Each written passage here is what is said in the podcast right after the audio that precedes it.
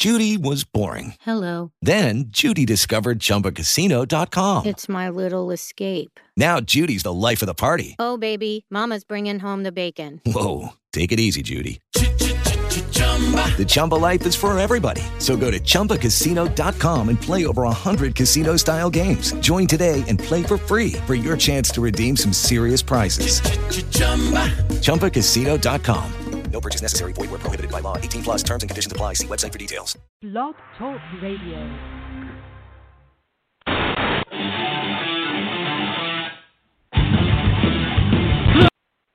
And during the few moments that we have left, we want to talk right down to earth in a language that everybody here can easily understand.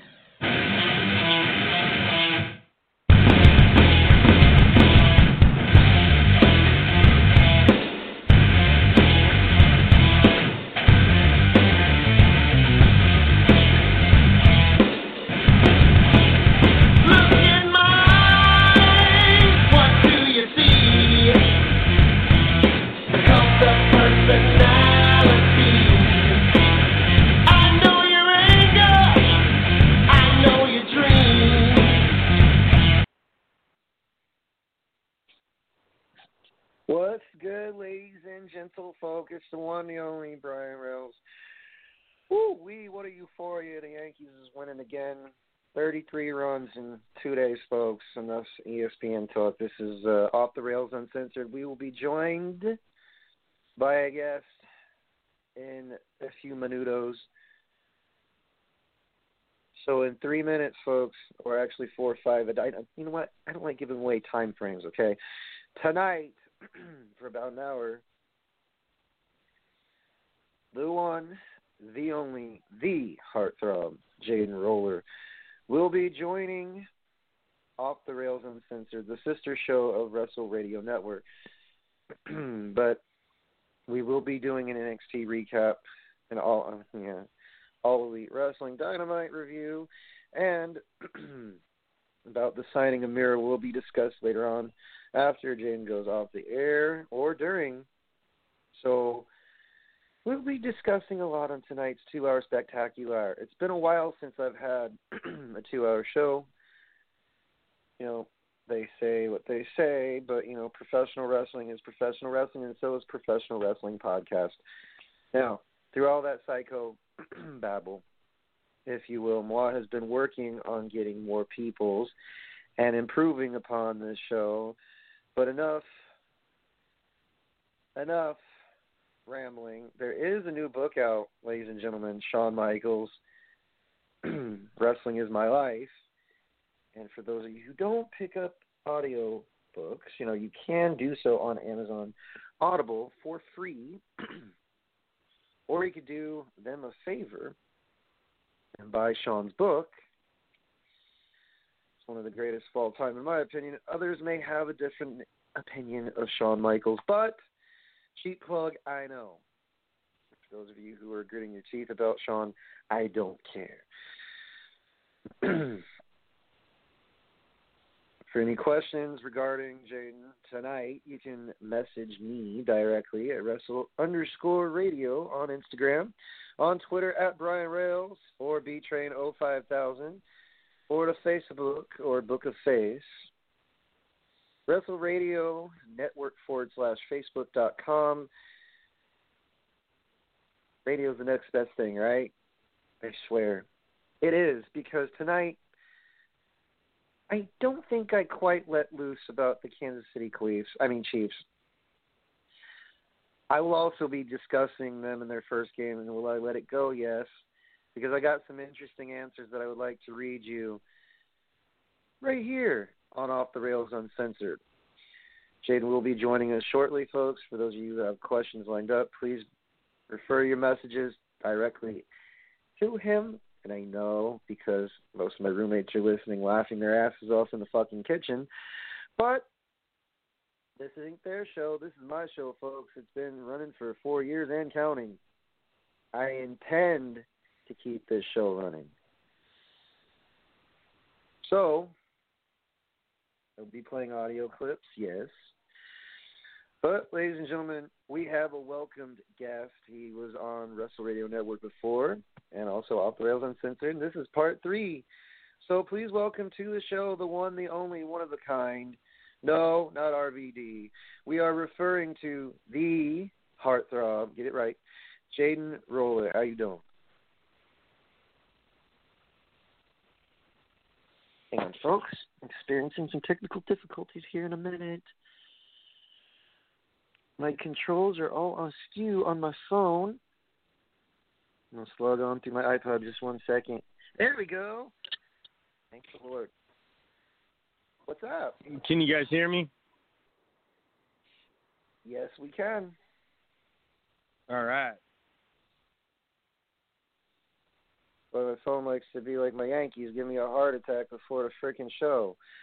But you know, so how's it going, man? I'm doing great. How are you?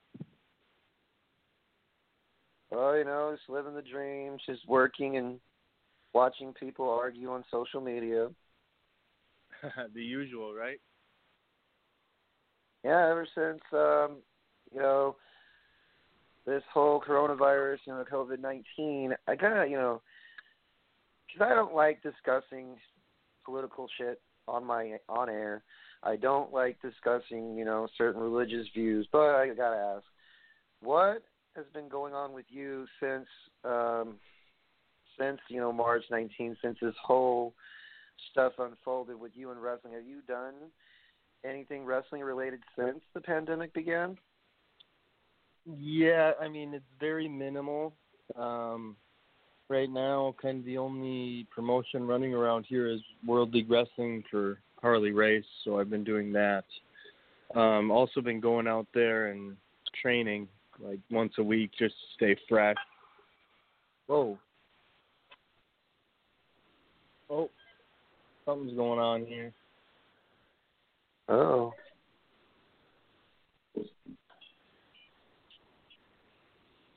Oh no. I lost my guest, but it's okay, folks. We'll try and get him back on as soon as possible. But um, I guess while we're waiting for Jaden to get back on the line, let me see if I can call him back. Let's see here. Dun, dun, dun, dun. Hmm. Well, folks, like I said, tonight on NXT, you saw a tag team champ. Oh, wait, there he is. We'll serve the NXT review for later. And hang up. Can I have no idea. Sometimes it's the carrier because I'm out in the East Coast, so my phone. Yeah. Or some. I have no idea, dude. What's going on? I've Maybe had it the charger. before too. it's weird. It might be my end. I don't know. I. I don't know, dude. We have a lot of towers out here in Brooklyn, so I. It may be the fact that I'm near a lot of skyscrapers. I have no clue. but yeah, anyways, like I was saying, I'm um, trying to get out to uh, Harley's just once a week to stay fresh and stuff because um got to stay in shape in case you know anything would happen or something. You got to be ready. Um, and there's no no way of training unless you actually get in the ring and do it. So there's no you can run as much as you want and lift as much as you want, but it still doesn't um, get you the in-ring cardio like in-ring cardio does. Well, you know what? I gotta tell you, I think I told you this last time. I believe, you know, not just when this stuff is over, but you have a, a certain look to you, if you would. And I don't know why NXT, Ring of Honor, because your character is like, it's so over. Whether you know, people's like have asked me on on Instagram recently, like he looks, you know, if you put if uh, Tyler Breeze and Rick the Model Martel had a love child, gimmick wise, it would be yeah. it would be Jaden. And I was like, yeah, it's it, I, wow. Yeah, it's. I, I mean, I've done a few um, extra things with WWE, um, but uh, you know, they you get to run through a couple matches and stuff, which had good feedback and stuff, but um it's just one of those things where you kind of gotta you gotta wait for the right opportunity. So there's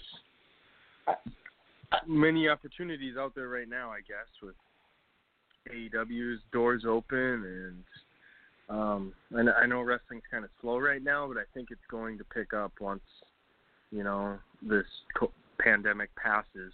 Uh, hopefully, anyways. But I think the wrestling business should uh, take off after this.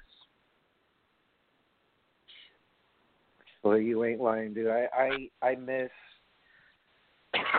very severely one friends, roommates, and everyone here because out east we're spoiled. We get wrestling like nonstop, like Yeah, no shows kidding. at the Garden, Barclay Center, you know, Manhattan Center.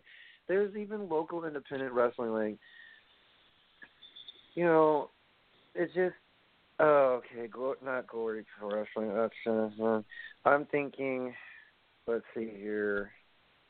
No, my roommates are just show. Go away, shoo, flies. Oh, Go away. I'm on a show. Not to be mean, but like you guys are gonna make me laugh on here.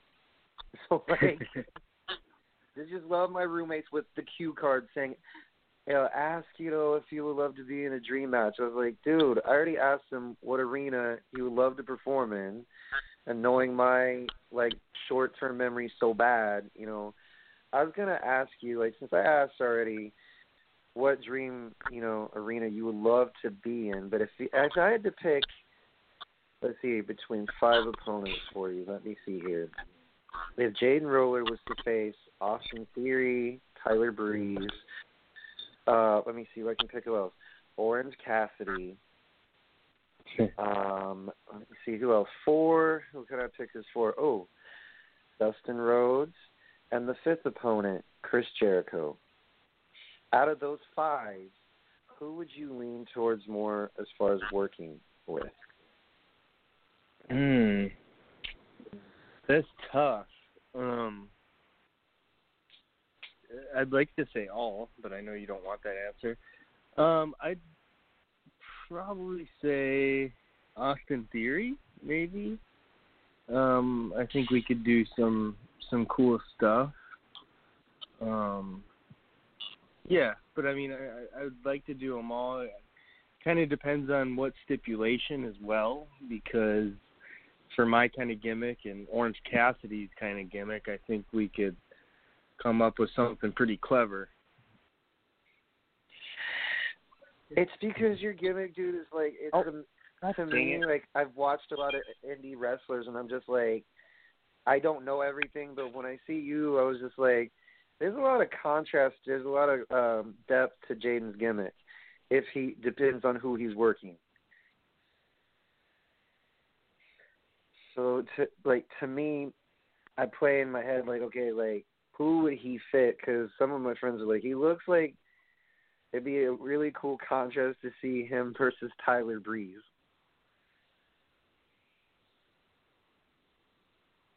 And the call went and dropped again. I hate this area, yo. Let me okay. Let me just say this. Before Jen gets back online, let me let me see if I can get him back. Is he on mute? Okay, no. Why did someone? I am back if you can hear Oh my me. goodness. Oh my god. I apologize, dude, for the technical difficulties going on on my show. Oh, it's all good But here. but uh so anyways, while I have you on the horn here, my roommate and I was discussing like so looking at his like uh pictures and stuff for wrestling, who do you was like who would we pick for him? And I was like, That's kinda controlling, don't you think? And he's like, Well you know, just what would you who what I said, Okay, fine.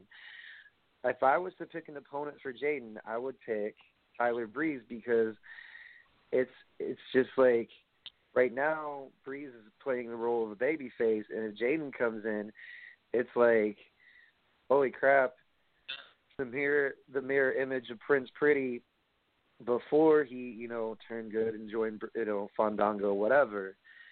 But your contrast mm-hmm. to him would be so amazing in the ring. I agree. I agree, definitely. Okay. So I know we, you know, a lot of people discuss the differences between AEW and WWE and NXT. I've got to hear it from another worker, not just a fanboy or some people who are already set in their opinions. But I gotta ask you, who do you think is telling the stories a lot better? Do you think it's NXT or do you think AEW is doing um, their damnedest, you know, to put out a good story? Honestly, I haven't been watching the current products um, religiously. I catch him here and there. Um, to be honest, I, I'm just kind of um, I, I'm just kind of lost in today's product, and I, I I like going back and watching old matches, like um, and and people that kind of relate to my gimmick as well. So I mean, a lot of Rick Rude, a lot of Curt Hennig. Um, I, I like watching those old heels, you know, like Ted DiBiase and Harley Race. Um, I, I don't know. Now nowadays, I guess I kind of see myself more so watching and studying a p- specific wrestler um, from from bell to bell, um, and, and just watching the psychology of the match and on all that stuff. But um, anyways, long story short here, um, I, I guess I kind of always lean towards WWE's way of um, putting together a card and all that. Um, AEW's product is kind of uh, it's a lot it's a lot smaller guys, I think, and um, they do a lot of crazy stuff. Um, amazing stuff, don't get me wrong, um, but it's I, I guess I would see myself fitting in more with WWE's wrestling rather than AEW's because I mean I can't cut a backflip or anything crazy like some of them do, but um, but it, but it's still great wrestling nonetheless. That's what I was gonna say because a lot of you know a lot of guys are divided because a lot of my well, some of my friends that I'm associated with are funny. I have the running joke that if you speak on my show, like the Midas touch for wrestlers, right? Not really. Not to claim too much Yeah. credit, but let's see, Dusty Gold, uh, Fuego del Sol. Let's see here, Travis Flip Gordon. Not to say because I already talked to Danny Cage from Monster Factory, but the dude's already famous for a lot of reasons. And Yeah. okay, you know what I mean? Brian Pillman Jr. It's just I, I I had this running joke, and I think one of my friends was like, "Don't get too big of a head now." I was like, "Look, I can make jokes, right? If you end up on my show, it's like the Midas touch for you're on your way." And he goes, "What do you mean by that?" I said, "Well, I mean, I said, well, look, dude, I can I just like cracking jokes because now everyone takes some people take wrestling so seriously.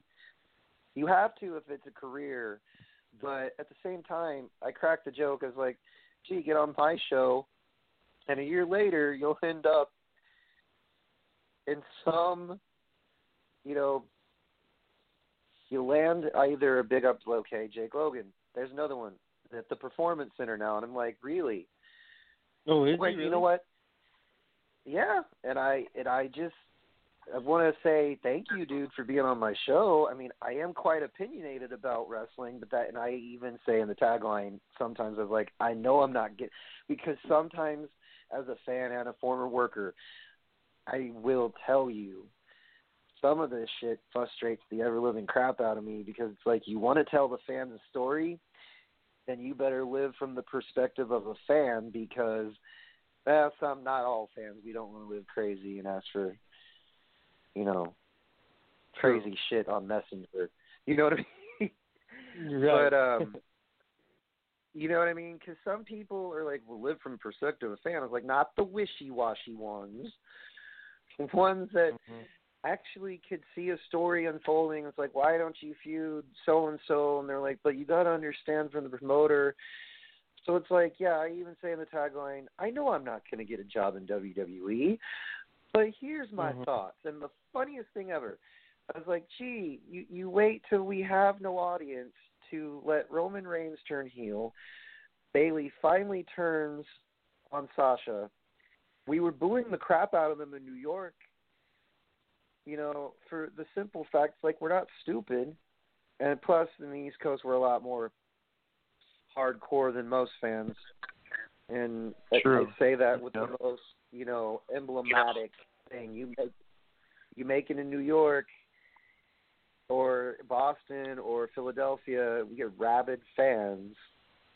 But I I always say jokingly is like, hmm, they were on my show, and I wish them the best of luck because this is awesome, dude. I uh I love talking to workers because you guys are the ones giving us the show. And without a shadow of a doubt, if it wasn't for you guys, we wouldn't have anything to bitch about. yeah, definitely.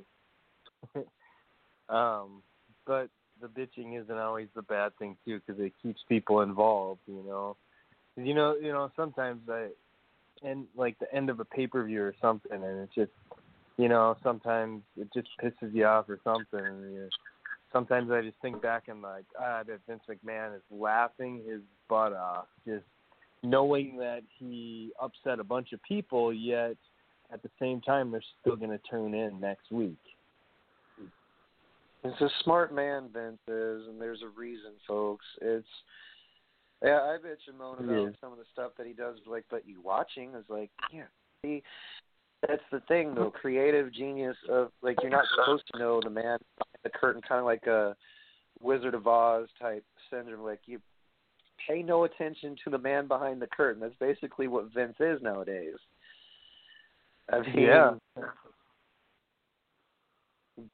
gotta have respect for a man that brought us. Let's see here: Hogan, Savage, Piper, Flair, Ultimate Warrior, Rick Model Martel. Just a variety of characters, and people are like, you know, it was cartoony, and this is what brought in the new writing. It's like, look, guys, I don't like discussing the political side of wrestling because then it loses its luster. For you know me growing up, it was more or less okay.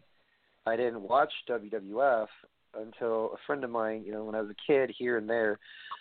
I'm to say the most unpopular thing to some people. I didn't care for Hogan. I really didn't. Roddy Piper was more my forte. Jake the Snake. Um, they're like, did you like Ultimate Warrior? Sure. You know, a guy who paints his face and runs around. Yeah. I Said mean, some what little kid? on What, yes, like 300 lawnmowers will run him over, and 300 elephants will trample him. You know, it's just like, like, they're like, who did you like when you were a kid? I said, well, you know, naturally as a kid, as a manager, a wannabe manager, I liked um guys like DiBiase, Bobby the Brain Heenan, Cornette, Fuji, um, replays of Captain Lou Albano. You know, because you don't know like when you grow up like I grew up watching ECW, so at a very young age when you're exposed to stuff or guys like New Jack and the Dudleys and Sandman and Tommy Dreamer and all them, I got a different perspective of wrestling, man. When I was a kid and you hear the words, "We do not throw chairs in the ring." Oh my lord, dude. I sh- I crack up laughing at that moment. Yeah, those I- I- those I ECW days were different. That's for sure. Um, you want to talk about just the the attitude era before the attitude era? Like I, I my roommates were like, no, uh I said, dude, you don't understand what Vince took in 96, 97, 98, 99. We're not gonna play the copy and paste game, but you know, every promoter does this, and no one can deny it. They copy and paste the format, and if no one's like, "Hey, I remember that. That was from this promotion." Did anyone say that in in the era when Attitude came? No. No. But I mean, they're like, "Hey, I remember Sandman doing that to Tommy Dreamer last week. You know, he took a kendo stick and beat the ever living shit out of him." Like, no one's in their right mind gonna say that because you know they're like Stone Cold was your different version. He was the ball. I'm like, dude, Austin made it work as long. And I gotta, I mean, I gotta ask you this question. So, when other people come up and, and start jibber jabbering and, and ranting, um, you know, does it make you? Does it? Do you listen or you just tune them out and be like, okay, do you want an autograph or do you want a picture? no, I, I always listen. I, I think it's great to connect with the fans. You know, it's um, they're paying their hard-earned money to come and see you, so um, the least I can do is, you know, give back to them a little bit by speaking to them. Um, but there are other times where, kind of like, here, I'll just sign this and get on your way. um. So. Wow. Uh. Jeez Louise. Um. I gotta ask you this. I think I, I may or may not have asked you this question before. When you first started wrestling, and you wanted mm-hmm. to make a name for yourself, and you were saying to yourself, "Man, I can't wait to to start in this business. It's so cool." Like, what was the craziest uh, road story that you, from memory, can remember, or if it's you know too far back and you don't remember, do you have any road stories that you want to? Because this is actually a question from my friend Eliza from Louisville, Kentucky. She wants to ask like, so is this dude, you know, want to ask him what his like first road memories were like, and was he like the yeah man let's do it type rookie, or were you like oh shit I'm nervous I'm gonna throw up type rookie?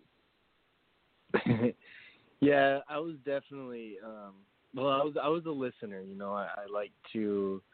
Uh, I, I I did I did what most rookies should do and just shut your mouth and listen um, because in the end you don't really know much. So um, until you gain more experience, you know. But um, yeah, I, I loved going out and uh, going different places as much as I could.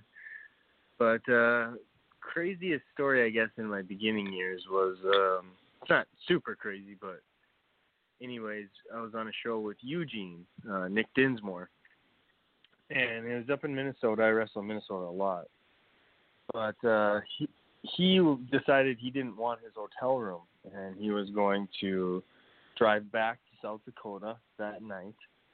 So he gave me and my friend, who's also a worker, uh, Nick the Natural Nelson. I don't know if you know him. Anyways, he gave us his room key, and he said it's not like here in town. He's like, you're gonna have to drive like 20 miles away to get to it. He's like, I, he's like, that's where the promoter put me. It's uh, not my, it's not my fault. And we're like, oh, don't worry, well, it's a free place to stay. Because at this point, we didn't have a hotel or anything, so we were just gonna crash at a friend's house or something. Um, because we didn't want to drive all the way back to where we had to go. So we take his uh, hotel key and everything, and we get to the place and at this time it was like probably 2 a.m. and show up to the place. It looks like nothing's on, um, but they are open. So there cars there. so we go in and we ring the bell for service, like it says, and nobody's coming. So we start like kind of pounding on the doors or something, and like nobody was coming out. So after like a half hour, um, we decided to just bring our stuff inside and sleep in the lobby because it was too it was too cold out. This is in the winter in Minnesota, you know.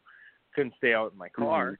Mm-hmm. So so we ended up like sleeping in the lobby.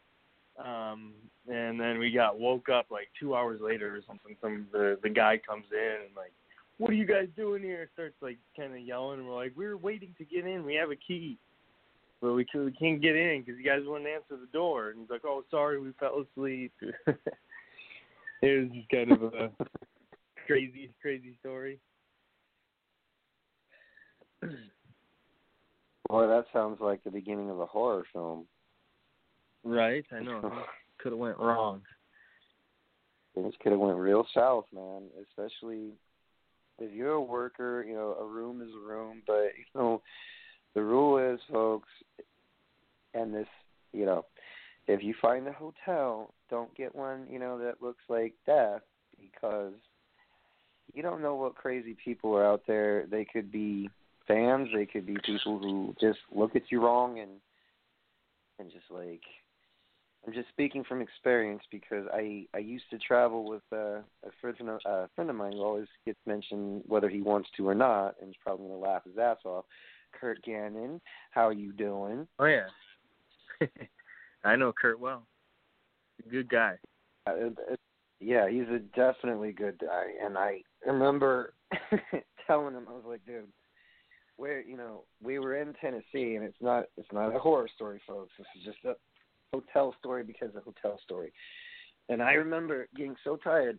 I even remember flying from New York, driving from there to the actual event, not New York, but Kansas City, flying into Kansas City, driving eight hours to Tennessee. Almost ran into a highway sign, folks. Never ever do that, okay? Just if you feel tired, pull to the side. Anyways, I get to the thing. Kurt's like, "Hey, how you doing, man? What's up?" That's all I remember. And plop, he's like, "Dude, we gotta wake up." Oh, okay. And then to the event and and uh, not yeah Nashville. No, not Nashville, Memphis. That was the first time, and I was like, "Holy hell!" I live, breathe. You know, I feel like in a manager slash agent with him. Yeah.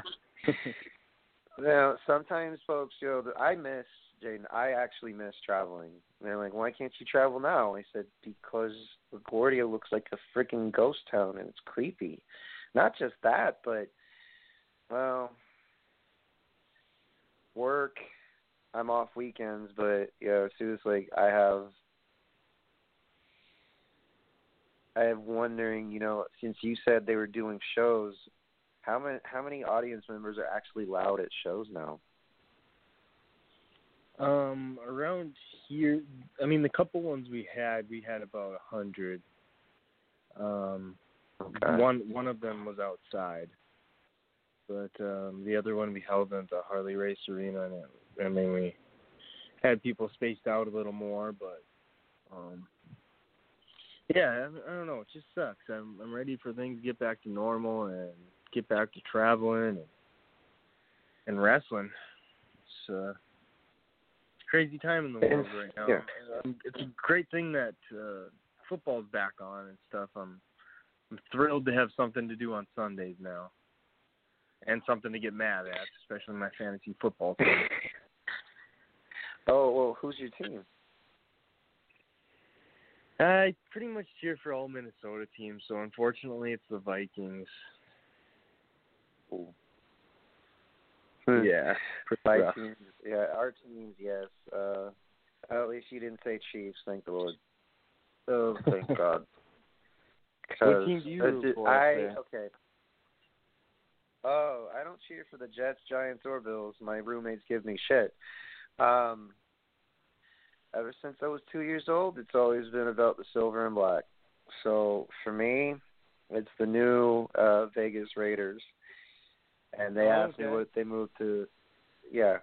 And they asked why and I said, Look, you ever you ever have a team full of outcasts nobody wants, nobody needs, everybody wants to dog them out, you know, and I'm gonna drag wrestling into this. They are exactly the equivalent of when Shawn Michaels was told back in the nineties, Oh no, you're you're too small, you're never gonna win championships. Right. Absolutely. So, case in point, the Raiders are the most underrated team in the AFC West because, and this is my theory, because everybody favors Patrick Mahomes. There's no denying he's a great quarterback. You know, he did win a Super Bowl last year, but you know, looky what happened when the Chiefs won a Super Bowl. Snap your fingers, pandemic. Yeah. I mean, I crack the joke at them all the time. It's like you guys really want to run your mouth about having seventeen thousand people. Sorry, folks, I'm going to a miniature rant here on air. I apologize, but to me, dude, I gotta ask you this question, non wrestling related.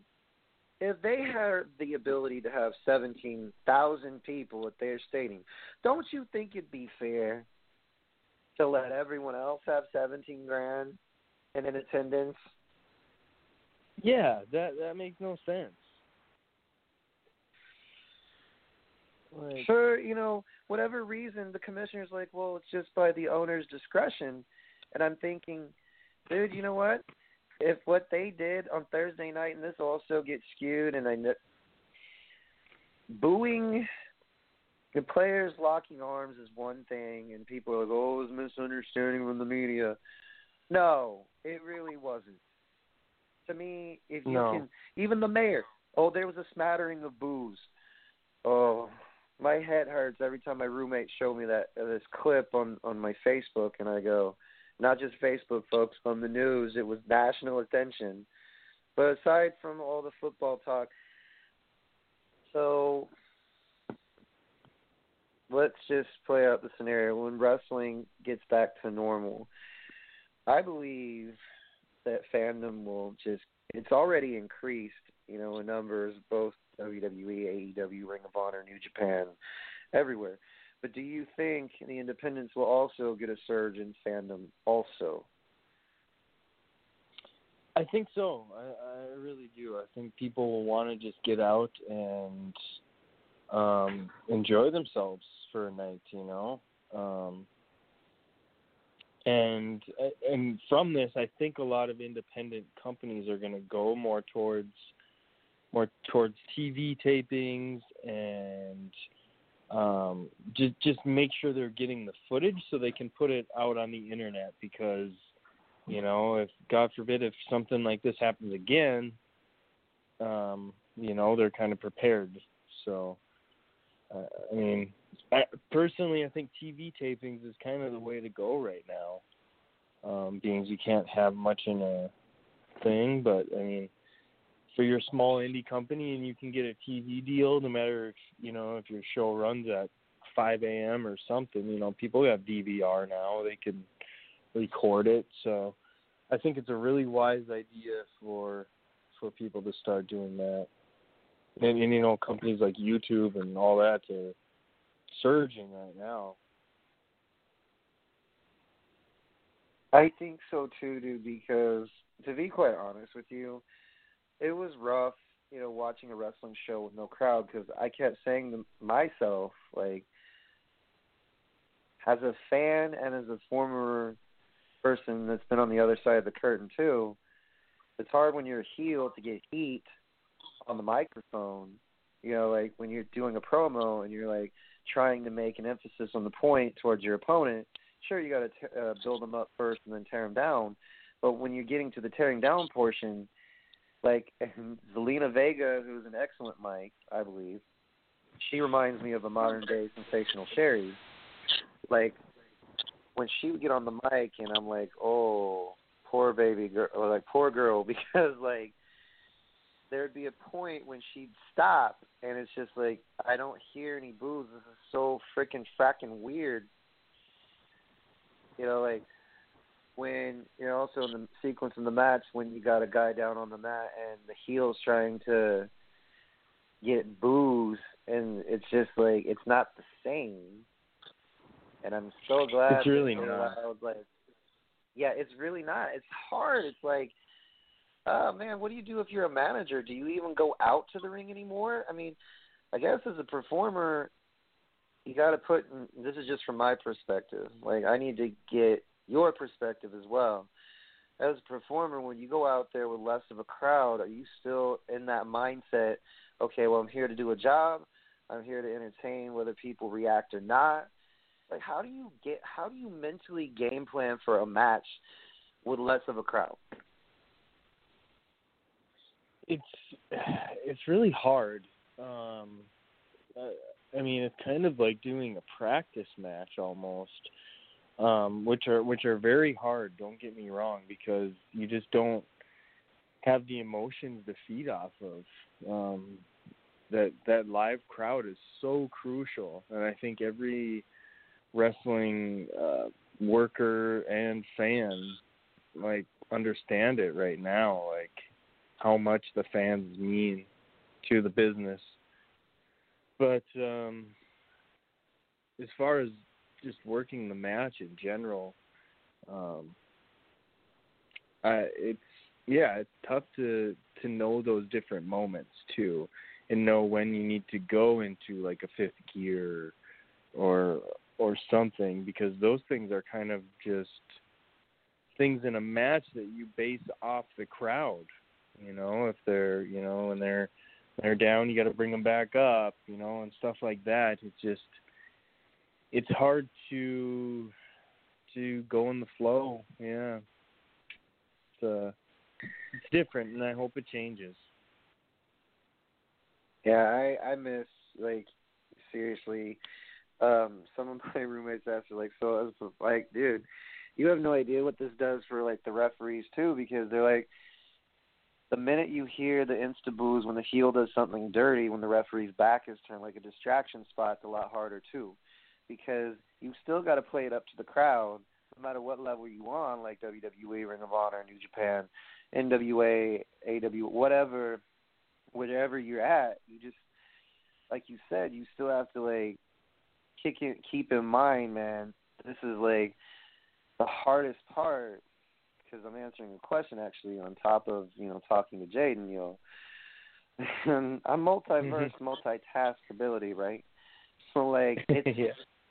As a manager, yo, okay, to answer your question, dude, as a manager, like if I was managing Jaden or Luke Roberts or not Luke Roberts, but Luke Langley, okay, or if I was managing Kurt or uh, you know, whomever I was managing and they were the heel and I was supposed to get up on the apron and, you know, distract the other worker, you know, people are instantly gonna boo my ass and that's what I fucking love about this shit.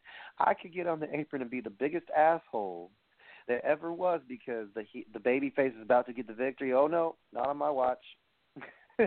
Yep. you know what I mean? Exactly. You know what I mean? Because if if Jaden's about to lose his, you know, title, I'm not about to let my clientele lose a championship belt. Are you kidding me, dude? What kind Right. of questions are these? Come on, man. He's like, so what if he was on, what if he had a title on the line? How would you distract? And I was like, uh, there's a variety of ways, man. It's all planned out by the work. I let the workers plan it because it's about them. It's never about me ever. Mhm. If, Yeah, if it's about the manager, about- boy, you planning wrong. Huh? yeah.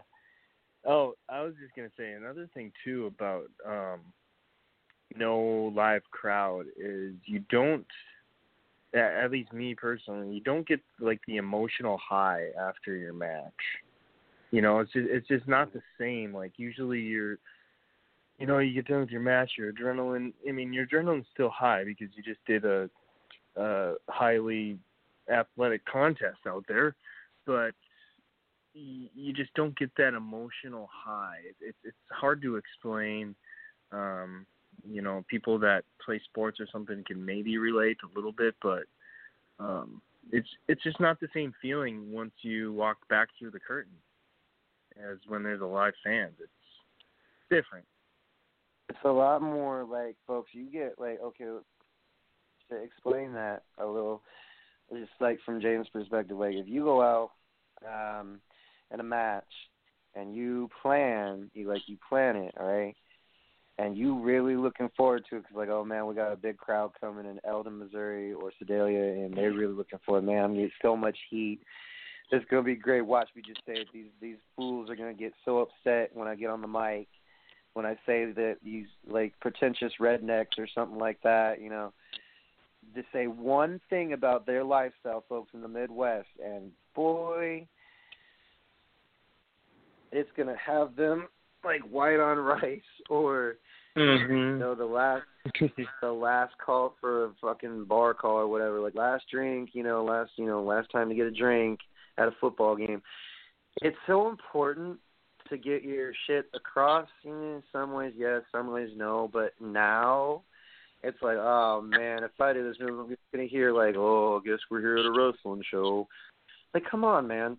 It's so like I would what I would give to break my routine from getting up at 4:30 in the morning, okay, getting on the B100 bus, going straight to the queue and going straight to a warehouse. You have no fucking clue how I would love to see Kurt, Jaden, Luke, all of them. It don't matter who. They're like, well, don't you? I was like, look, dudes, I miss these guys. because they their performance is what makes me smile and go, okay, I kind of I kind of get what they're trying to do. I was like, oh man, this had me guessing. You know, because it's weird. Like, what if Jaden becomes a babyface, which is like, you know, Vince McMahon's theme song, "No Chance in Hell." Yeah. Because I mean, just the way the gimmick is for him, it's just like I don't mind seeing gimmicks. I don't mind seeing workers, you know, do excellent promos. I don't care. I want to get out of Brooklyn and see these guys again. You have no fucking clue. Oh, I can imagine. And Like- where where you're at, I think it's a little. Uh, obviously, it was very bad to start the pandemic. I mean, New York was pretty crazy, but how how are things there now?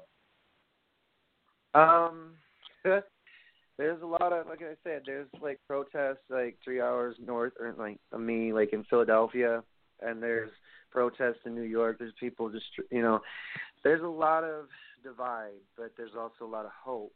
So to describe this, as crazy as this goes, and I've told this on another podcast, which I'm gonna probably yeah, I'll probably message you the link later to describe what you know it was because the guy asked me how are things, and I said I saw something that probably will put most in therapy. Like um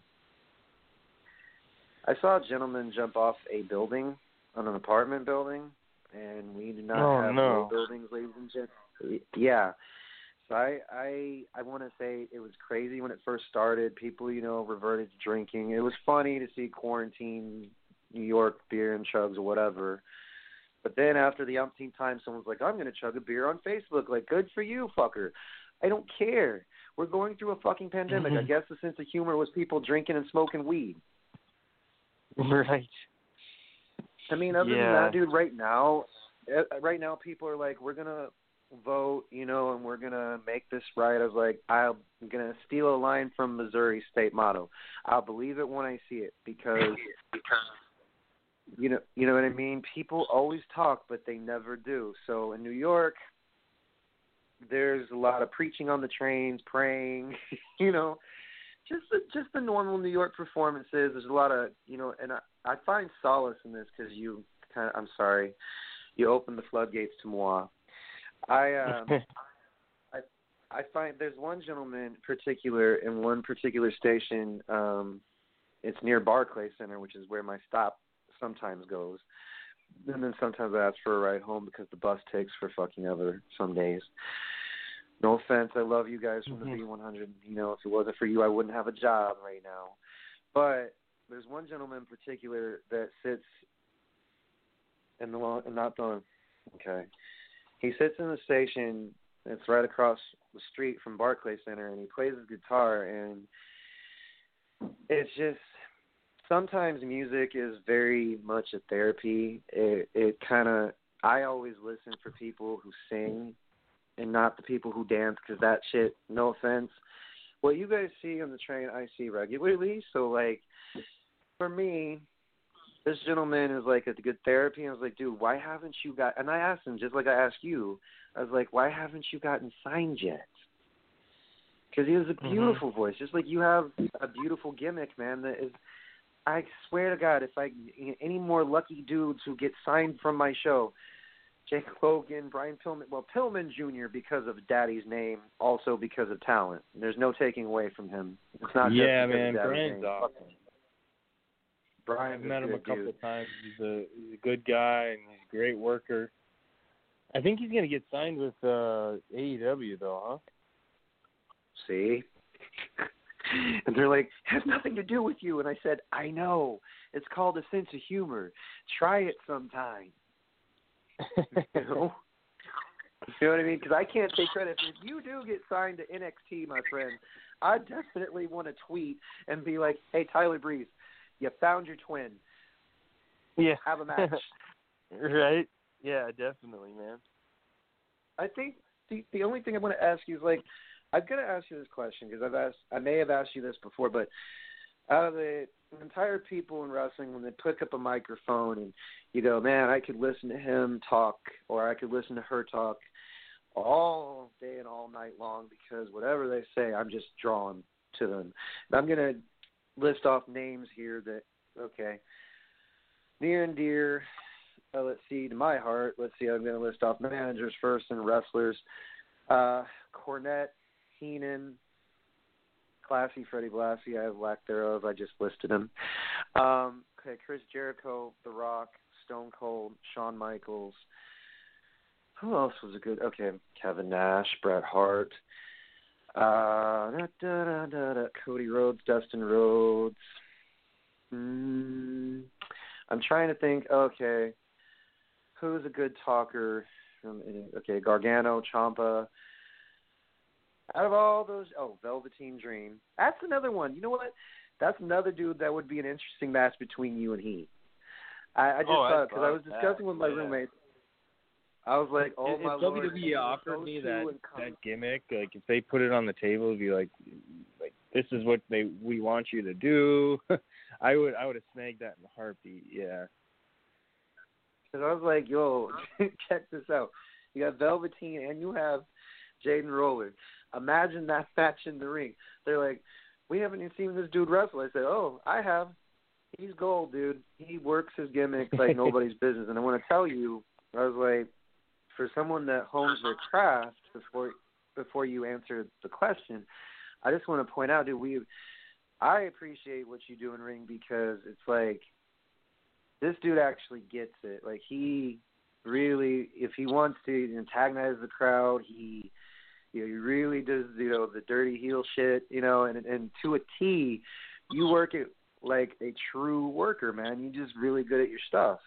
Thanks, man. I appreciate that. I I, I always try to improve. That's my that's my main main goal every time I step into the ring is I want to be better than the last time.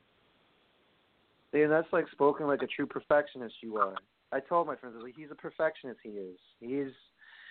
He really wants like, oh man, I don't think I did that great. When in fact you did, you know, a good job, and not just a good job, but um, not to sound like a kiss ass here. I know it's because you're so kissing his ass right now. That's what they're saying on my Instagram. But uh no, dude, for real. Out of all the people that I just listed, so if you had to sit and actually study someone for like a promo like session, like one on one with other workers and tell the young people starting out, like who would you suggest to them to model their pro like their I mean everyone has to come up with their own style, but you're like if you had to suggest like sit down and watch these promos and tell them the reasons why, if you had to pick one person, who would you suggest to them and why? Oh man, that that is really tough. I three names came to mind: uh, The Rock, Dusty Rhodes, and Jake the Snake. Um, Yes. the Dusty's was just so over the top, you know. The Rocks was just a mixture of hilarious and genius, and I don't know. And and Jake's were so real, you know. So three kind of different ones, but if I mean if I had to pick, I'd probably say The Rock, just because I don't I don't know. I think he's he is the most entertaining man in wrestling, and and and you can he can bank on that from what he's doing now. You know, he's in Hollywood making millions. But That's a um, good assessment, yeah. yeah. but yeah, I would probably send him those three directions, um, depending on what type of gimmick they are after. Um, I know I was always trying to find people to watch, um, to study, um, pro- sorry, study promos for for my gimmick, you know, and um, I was somebody referred me to Dusty Rhodes, you mean, because I I watch his wrestling and stuff, but you know, I never really studied much of his promos. But um, watching his have kind of really turned my tables a little bit and got me thinking kind of his direction a little and how he does things and how he says things. Um, yeah, it's promos are are a big part of the the the business, and a lot of people forget that.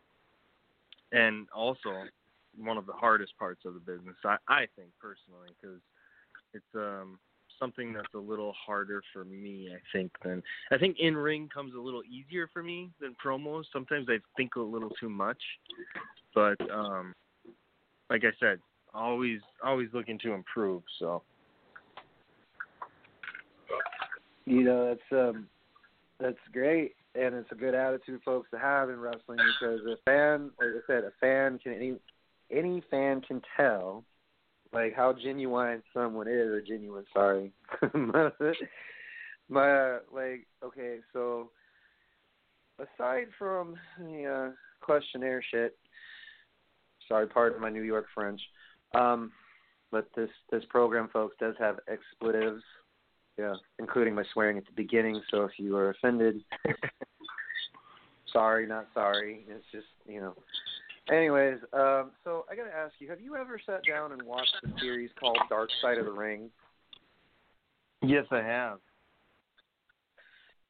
Um, how many seasons have you watched? So I haven't seen too many. I don't know what um exactly the seasons are. I've seen the Road Warriors, Owen Hart, and New Jack, I think. Yeah. Oh, New Jack. Speaking of um, Dark Side of the Ring, folks, and if you haven't watched it, it is available on Hulu, so you can, you know, it's six ninety nine with commercials. It's eleven ninety nine without. Cheap plug, I know. But speaking of New Jack, dude, one of the most intriguing things that was ever said by that man was like, so if someone were to make a movie of you, what would it be of, and you know, how would you want yourself portrayed or remembered? This dude is nuts. He said, I'd be in a wheelchair, snorting, you know, whatever, snorting angel cocaine, and and sipping a mai tai. I was like, "Are you kidding me? You rather be in a wheelchair snorting drugs after all the shit you did?" Yeah, he's legitimate, legitimately insane. There's there's no question about that. I don't know how many workers that would get upset because yeah, dude wouldn't sell. It'd be a conversation in the back, but the dude, not to give it away, folks, but some of you are like, I already know this shit. Well, there's another episode that I'd like to drag out of the woodwork because I've watched it like a zillion times now. I don't know why. My roommates are like, "You just like watching it?" I said, "Yeah, because there's one line that cracks me the hell up." Um, there's a wrestler by the name of Victoria Otis or Princess Victoria back in the 80s, and uh, she she was one of the trainees of the fabulous Moolah. Um, Mm-hmm. she said something where Moolah said along the lines, "The nicer you are to him, the better payday you'll get." We're not going to leave it at that, folks. But the line that she said, dude, that cracked me up the most was like, "I got to the airport, and you think this guy got hit by the ugly stick? Well, it looked like I got to the airport and saw this guy for the first time face to face, and it looked like the whole damn forest had beat this guy up." I was like, oh, he didn't just hit with the ugly stick. He just got beat with the whole entire forest. Oh man, great, great story, guys. Um, I don't want to keep Jaden too long because I told him 45 minutes to an hour. He's gonna be like, what the hell is this dude keeping me on for so long? Um, you know, but uh, guys, Dark Side of the Ring, like Road uh, Road Warriors Owen Hart, that's season two, I believe. Yeah, season two. Because season one's got Macho Man. It's got um, the mysterious death of Adrian Adonis, which I had no clue he died like that. Had no idea he was associated with the mob. So it was very interesting. Oh wow, yeah, I didn't know Um, that. I'm gonna have to watch that. So is it on? Dude, like It- it's on It's Hulu? so like if you have Hulu, dude, suggest you watch like the like there's six episodes and they're like 45 minutes long, and it's so. The Macho Man's was uh interesting because they're like, oh, that's the first lady and first man in WWE. I was like, yeah, 'cause I talk sometimes like Randy, just for fun. And uh dude, you know, it's so sad though, the story of Miss Elizabeth and they're like, Why? And I said, Those who haven't read her backstory, please do. And two, like some of the shit that uh Fabulous Moolah did with Sweet Georgia Brown, take into account with what you will, but stories are stories. You have to it's all about perception. That's all I'm gonna tell you about Dark Side of the Ring. It's kind of funny because Wendi Richter's on there as well, and all the women that had wrestled or trained under Moolah, and that's a big name, folks, because without her, female wrestling would cease to exist. Absolutely And- true. I mean, Moolah was kind of like Jim Cornette's. I love Corny. Oh, dude, Cornette's lines about the brawl for all is the most hilarious one. He's like, "I wish I could have just strangled him until his britches were full and his eyes popped out." Cornette doesn't care You about know- anything or anybody. I love it. Well, you know, I think it's great when Cornette gets on there and he he spoke about Owen. You know, because Cornette, despite people disagreeing with his perceptions of the wrestling world, and like, you know, Chris Jericho even jokes about and says, "Man, I don't know what I did to Jim back in the day, but I must really irritate him." You know, it's like, "Get off my lawn." you know. Mm-hmm. But uh, to wrap this up, because I realize that I've spoken way too, you know, too much. um, how can fans reach you through your social media handles? If you haven't already listened to episodes with Jaden, he's going to tell you what you know his Instagram is, Twitter, uh, Facebook is. So if you want to plug those, Jaden, go on ahead. Yeah, you can find me on um, Instagram and TikTok at the Heartthrob, T H E E, Heartthrob. Um, on Facebook, you can find me at Heartthrob Jaden, and that is my social media right there. I do not have a Twitter, never have. I I, I don't know Uh, I should, but it's just another thing I got to manage. True, and it is time consuming. Like I barely use mine. The only this may sound bad, folks, but Twitter that's more of a debate line for political shit. And they're like, well, no, people do this from time. I'm like, no, dude, it's all about popularity. And if you know people and if you know how to maneuver the game right on Twitter. But um, so Jaden, tell me, my man, before you leave, two things. Um, upcoming show you want to plug, and where people can find your merchandise at. Yeah, so October third, Harley Race uh, Wrestling Arena. We're having uh, it's called WLW Strong. Um, starts at seven o'clock out in Troy, Missouri. It's Going to be a good time. Um, it's only it's the second show back in the arena since the pandemic. Um, the first time we had a good turnout, so we're looking forward to this one. Um, you can find my merchandise. You can get some of my T-shirts at ProWrestlingTees.com, um, and that's at you can search the Heartthrob on there. Uh, that's all the merch I have out right now. That's online.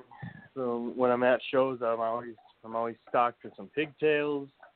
I got sunglasses, T-shirts, some fans, uh, and anything else I might have, you'll find. All right, folks, you heard from the heartthrob Jaden Lee here. First, any shout outs to like uh, fellow workers, family members, friends might be, you know, well, they probably don't want to listen to my jibber jabber. They're probably going to mute me and then be like, hey, where's your part? You know, like any shout outs, dude? Oh yeah, um, man, all the all my guys at at World League Wrestling. It'd be nice to uh, have you come down here and meet some of the boys and check out a show. Sounds good, man. Um, well, thank you for coming on my show. You know, it's hard to actually no, it's not that hard to find guests. It's just thank you for being on my show. Enough of my blathering. I gotta let you skidoo skedaddle, but thank you once again, dude, for showing up on Off the Rails on Uncensored. Hey, yeah, thanks for having me. I appreciate it, and um, until we talk again on here, buddy. Oh, we will. Trust. I'm down. Yeah, just let me know. All right, but thank you. Ladies and gentlemen, All right, take care. That was Jaden Roll. That was Jaden Roller. So we'd like to thank him for being on the show Off the Rails Uncensored. And uh, we will air this show free. It's downloadable on iTunes. Yes, it will be available on Spotify for those subscribers to Wrestle Radio Network. The sister show, Off the Rails Uncensored, will be getting its own logo and wonderful thing. Thank you, Jaden, so much for being on my show, man. Thank you. All right, so tonight, ladies and gents, past the first leg of the show, we at Off the Rails and Uncensored, if we have less technical difficulties, then. um, so I'd like to play a little audio clip from Chris Jericho's show Saturday Night Special. But I think it's worth the audio listen, if you will. I was browsing Facebook and I heard him say some very positive things about the newly acquired signee Miro, formerly known as Rusev. That'd be the longest fucking gimmick name ever. But as far as I'm concerned, I thought it was a very positive thing that Jericho even said about certain WWE superstars like Drake Maverick, Samoa Joe, Vince McMahon. Even he even texted Vince McMahon. So you know, there's a peaceful, somewhat semblance of a peaceful relationship between Chris Jericho and former WWE cohorts, right? Aside from the uh, gossip, gossip, schoolgirl shit. You know, uh, Jeff Cobb finally signed a New Japan Pro Wrestling, and we're going to talk about NXT and AEW Dynamite. But first, we're going to mention AEW Dynamite, and then NXT. So, got to read some of the show. So it's just like mm, AEW Wrestling Dark and Dark Results. I don't want the actual website, damn it. Oh, September 15th. So those are dark results. I want to read dynamite results. AEW All Elite Wrestling Results, brought to you by Crazy Incorporated. Yes, of course. September 9th, All Out. Da-da-da. I guess I'll read Dark Okay. Dynamite was on the ninth. Jeez, Louise. So, what do we got? Chris Jericho seeing the Jake Hager battle Joey Janela and Sonny Kiss in the no disqualification tag match. Jurassic Express versus Lucha Brothers, another tag team bout. Nyla Rose takes on Faye Conchi. Orange Cassidy goes one on one with Angelico. So this was last week. I'm gonna read Dark because there's so much, you know, there's so much to read from AEW, right? So I'm gonna split this up as best I can. So Daly's Place in Jacksonville, Florida. Hoops podcast. No, I don't care. So the first match was Brandi Rhodes with Dustin Rhodes versus 06 Red Velvet. Interesting. That's an interesting pairing. So this is a mixed tag match, I believe. Velvet with a leg lariat for two count. Who wins this match? Brandi Rhodes wins via submission. So Rhodes makes Velvet tap to the naked choke. See here. Da, da, da, da. Who's the match? Who's the match? The Butcher and the Blade with Eddie Kingston versus Daniel Garcia and Kevin Blackwood. Hey, I wouldn't say hey fight. He's just a passerby. I friended him on Facebook sound like a total mark by saying it, but it's pretty cool. I don't know you, but congratulations, dude. So I'm guessing the Butcher and then one, yep, Butcher and the Blade. Penelope Ford with Kip Sabian versus 05 and Danny Jordan. What is with the O hyphens, dude? So okay, who wins this match? So it looks like Penelope Ford won the pinfall. So there's another mixed tag match. Okay. Brian Cage versus Megabyte Ronnie. Okay. Guessing Brian Cage, yeah. Mm-hmm. The drill claw to take up the victory, so in other words, powerbomb. Santana and Ortiz versus Brian Pillman and Jr. and Griff Garrison. Another familiar face. Griff Garrison, that is. All these guys are getting opportunities, dude, and I'm failing to you know, never mind. It's not about Santana and Ortiz won pinfall because let's see here. Pillman goes for a delayed vertical suplex, but Ortiz lands back on his feet. This is actually pretty interesting. Will Hobbs, okay, so Will Hobbs, how many matches are there? Will Hobbs versus Jesse Sorensen. Oh, This is a tournament type thing? Because I'm seeing a lot of hyphens. No wonder. Sorry, folks, I sound like an idiot. Who's the hyphens? I need the weirdest gimmick name ever. Seventh match was Diamante and Ivelisse versus Skylar Moore. What is what are these mixed tag? Is this a mixed tag, mixed tag tournament or something? So Ivelisse and Dynamite win. Eight man or eight match. Uh, Colt Cabana with the Dark Order versus QT Marshall with Alfie. Okay. So I'm guessing the Dark Order. Oh, Colt Cabana. Wow. Discus Lariat. Okay.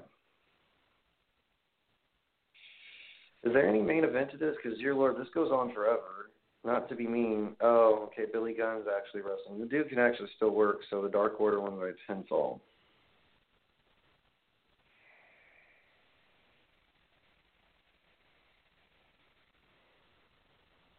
William Regal announced the first ever NXT Eliminator Gauntlet. So next on the list, NXT. I mean, I don't know, folks. If you ask me, I believe AEW is doing a fine job. It's my God, it's a lot of matches for dark matches. Um, and we're gonna, with that note, we're going to transition into NXT results tonight. I know that Breezango retained the NXT Tag Team Championships. I know that Candice LeRae did a promo in between that.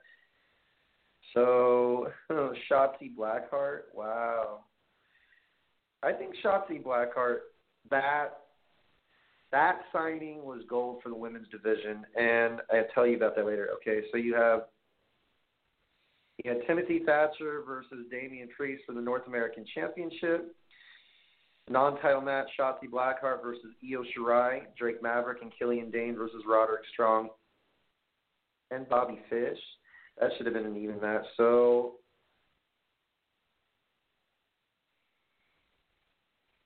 so Io Shirai, she wait, wait, wait, because it's complaining.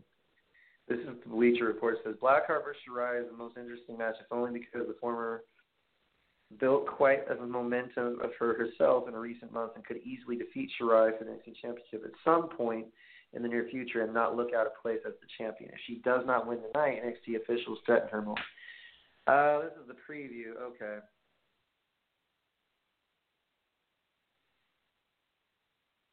Let me just read the results because I already know I read one. So, time to read the others, folks. Mm-hmm. Let's see here. NXT. Uh, I need the results. Where are the results? I don't know. I don't know. Here we are. Okay. Okay, so the opening show, Finn Balor beating Adam Cole. And Shotzi Blackheart uh, versus NXT Women's Champion. This is a non-title match. So who won?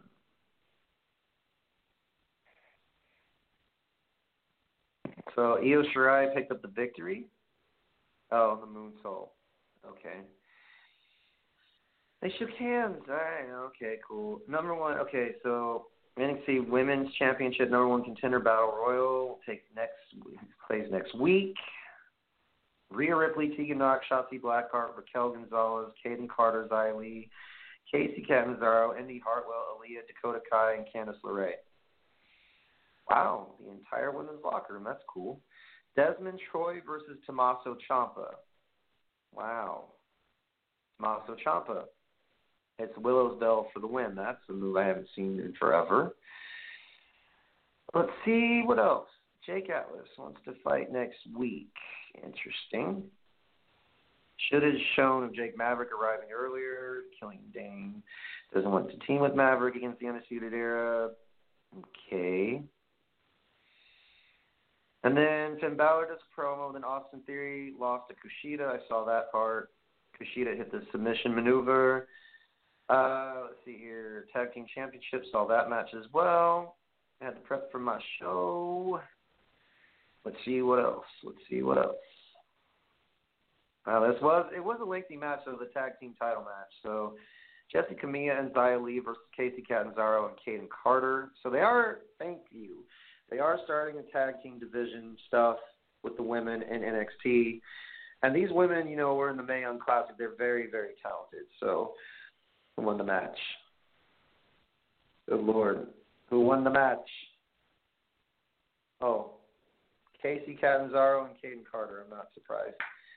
So commercial break. Uh, blah blah blah. Tegan Nox wants to get her friend back, but it didn't happen. The Undisputed Era, Roderick Strong and Bobby Fish versus Drake Maverick. So we're at main event. Yay. Um, Nico asked if he's going to allow us to have, and Dain agrees to go out there. So Killian Dain. They won by disqualification. Okay, so because of a steel chair. Now, angel fishes. I know you hate being called that. Now, my dear children, my dear snowflakes, my children of the corn, I think comparing and contrasting NXT Dark uh, to actually AEW Dark versus NXT Live, is it fair? Is it not? I will pause 10 seconds for station identification right here on Off the Rails Uncensored.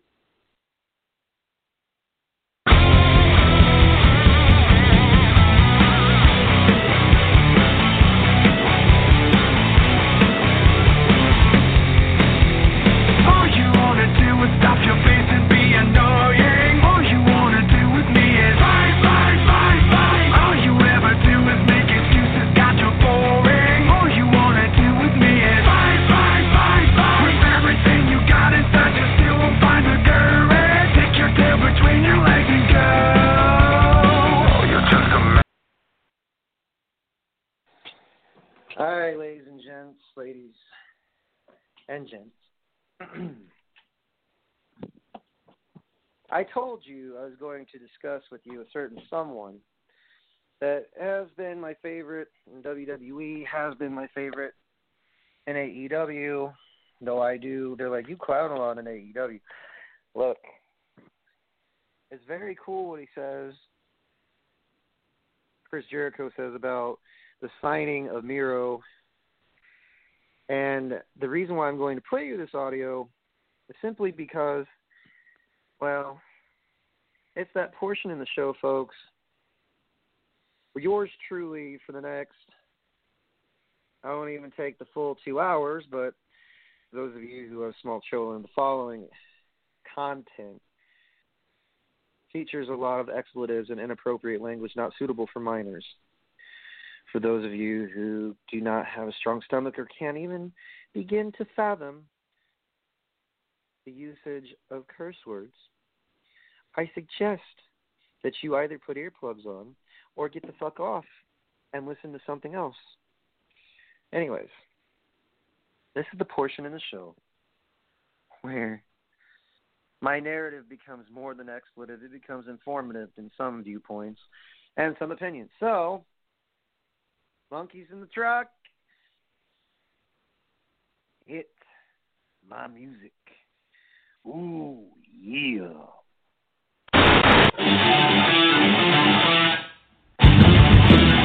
Look in my eyes, what do you see? The cult of personality.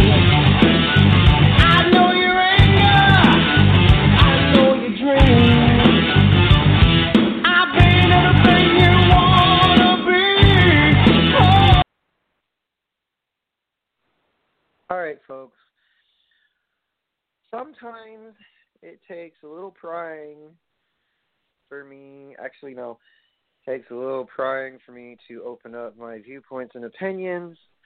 Um, you know, Chris Jericho has been one of those dudes I really don't have to do that with, and by prying my viewpoints open, meaning give AEW a chance, I have, and sometimes is difficult to watch. But Chris Jericho is the only thing you know keeping it turning aside from Cody Rhodes and Dustin Rhodes and Moxley and Hangman Page and a whole bunch of other dudes in in wrestling boots. See, I for life of me, it's hard not to watch professional wrestling now. It's the only form of therapy I have aside from sports. Which, by the way, go Yankees. And that's all I'm going to say. So, by the way, if you want the scores, don't you go like you don't have to, right?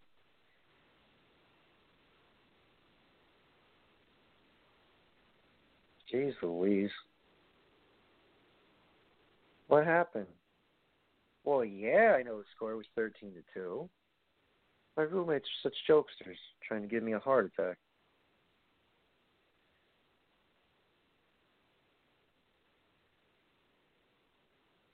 Yeah, it is code history, I tell you.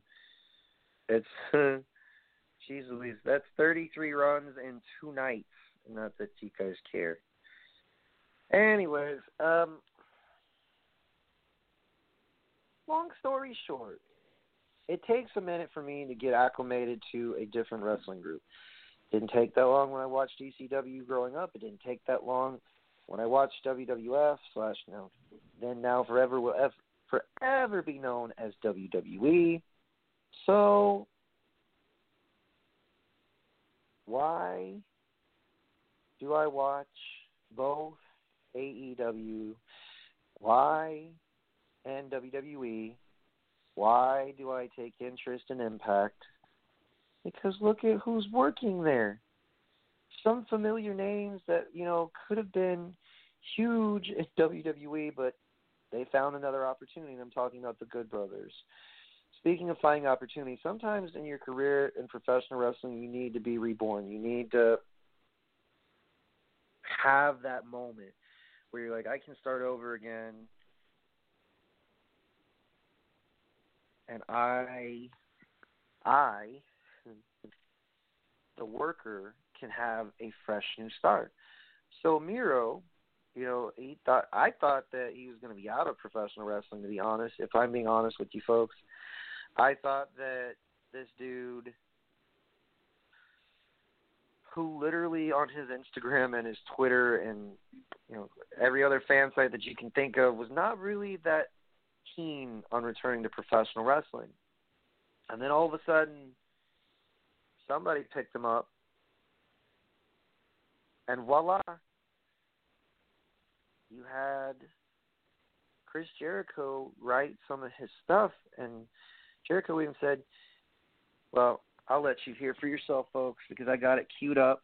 This is on his podcast Saturday night special. I do not own the copyright to this podcast audio. All rights reserved to Chris Jericho, the Ayatollah of rock and roll. All right, folks. Here we go. Um, let's see what we got going on over here. Uh, okay, uh, well, this is a good one. Vamsi Nagaretti. What are your thoughts on Miro's debut? I think it's great to have him. Um, we had discussed uh, having Miro come in a few months earlier when he was released. And my, my only thing, all of us were thinking, we just have to think of a spot for him. Um, we need to, to to find a place where you're not just going to bring him in to have him hanging around. You don't want that. And I think it's perfect. The, the best man thing because it's also a gimmick. It's not just a a one shot deal. It's a gimmick. He's the best man. He's the best man at everything. It almost be like a Mr. Perfect thing. So uh, Miro Miro's always been a great guy. He's a very funny guy, which a lot of people might not know. And I think it's cool to have him with us. And also, um, I'm glad that he came in and that he kind of gave his mission statement. Mentioned kind of indirectly WWE, you know, glass ceiling and brass ring, and take the brass ring and shove it up your ass. That was my, my line. He couldn't believe he'd be allowed to say it. He's like, Really? Can I say it? I'm like, Yeah, you can say whatever you want here. No problems here, baby. Um, and then we, we leave it there we don't go back, and this is not a place that's constantly bashing anybody else. I mean, obviously, when you come from another company, when you come from WWE, you have to acknowledge the fact that you came from there. You know what I mean? That you have to acknowledge the fact that there's a history there. But other than that, you, say your piece and, and you move on. So uh, I think it's great to have him. I've always been a fan of his, and I think he's another guy that, for some reason, whatever reason, kind of fell through the cracks there. That uh, they're going to regret uh, letting go. But we got him, and we're excited. All right. Well, there you have it, folks. you have to acknowledge the company you came from. And for those of you who expect me to acknowledge the company I came from, mm, I'm tired of mentioning them. So the only thing I would like to say thank you is, uh, well, past is the past, and you know, I'm in a better place. I feel better. Uh, what else? Oh yeah, it spawn it helps spawn this show. I'm not sugarcoating shit anymore. This is a show in which, like Jericho says, you can say anything you want.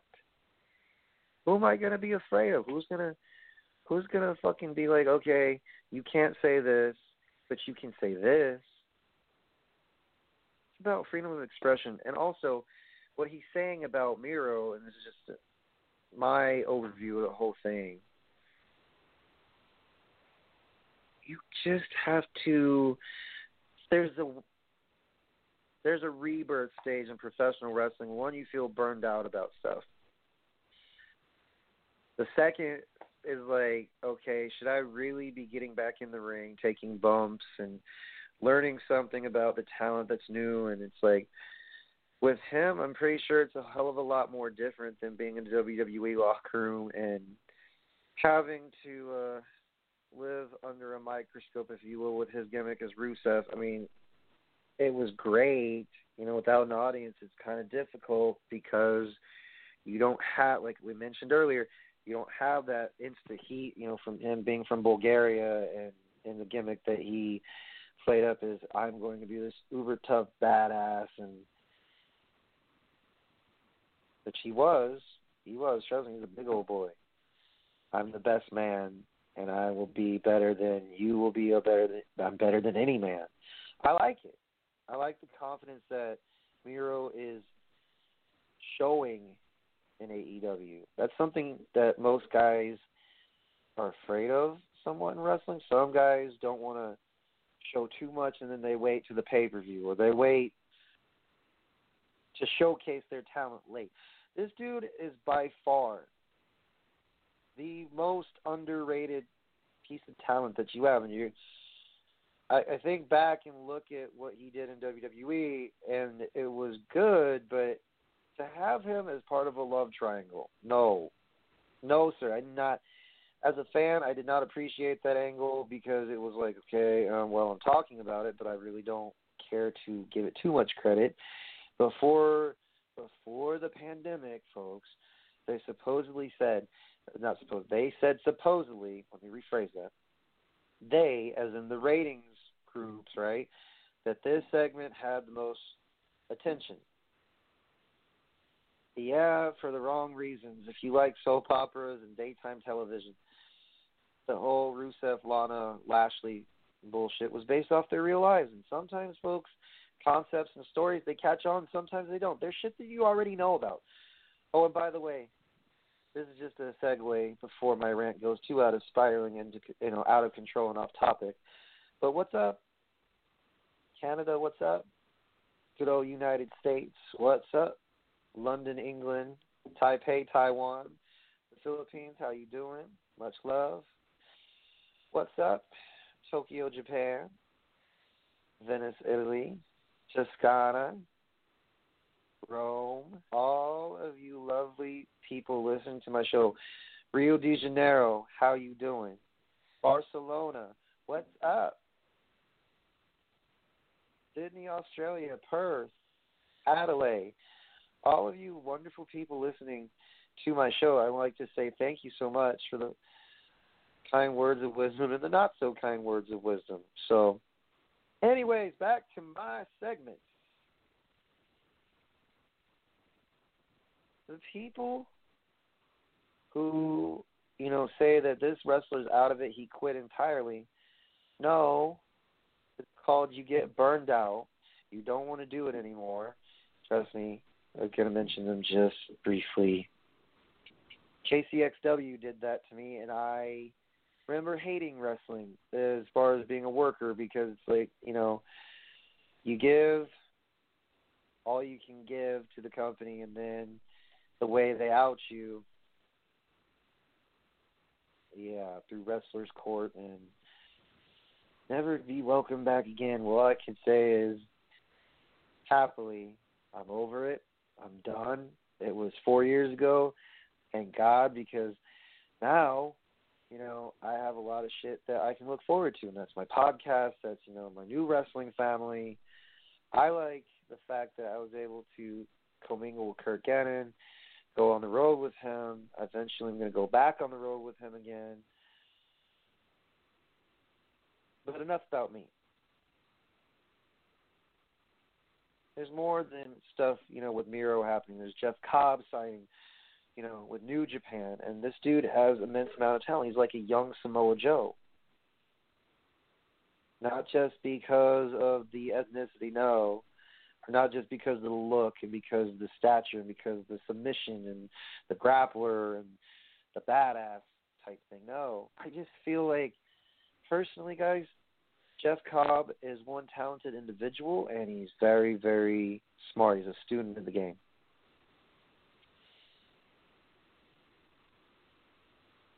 There are certain wrestlers that grab my attention when it comes to okay, I really want to see this match between Jeff Cobb and Sami Callihan. Or I want to see Matt Palmer versus Jeff Cobb. I'm listening.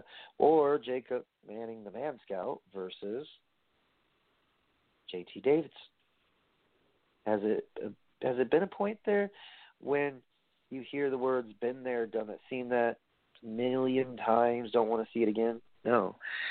I would love to see eventually. I know we probably won't vouch or go for it, but Jeff Cobb and AEW, Jeff Cobb and anywhere, dude, sign this dude outside of New Japan because there's a lot of workers that have gone through the you know the Japanese circuit and have succeeded. Like there were homegrown like Kushida, Shinsuke Nakamura, Io Shirai, Asuka, Hikaru Shida. There's a lot more that I haven't listed. Tajiri, Cesaro. A lot of names have been through Japan. Ciampa, Gargano. Good Brothers, AJ Styles. The list goes on. So this guy, you know, signing to New Japan instead of you know a big name that they are a big name, dude. New Japan's no slouch. But Cobb signing to New Japan was a big deal. Miro signing with AEW, and then you know his promo where you can take that brass ring and shove it up your ass. Boy, do you know how good that feels to hear that? Do you know how good that feels? it does um, a former worker's mind good to hear Miro say it because a lot of workers think it. They're like, "Can I say that?" He was hesitant because he's like, "I hope there's no lawsuit involved and this, that, the other."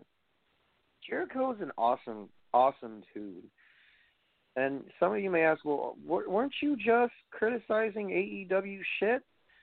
Yes, because sometimes it feels like they have no fucking direction with their card Someone had to say it.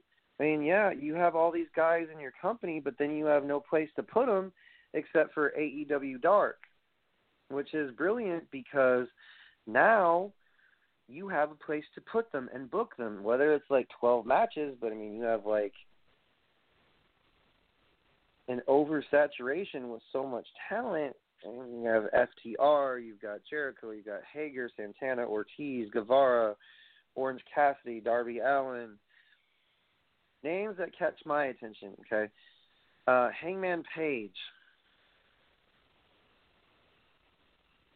Mm, Joey Janela.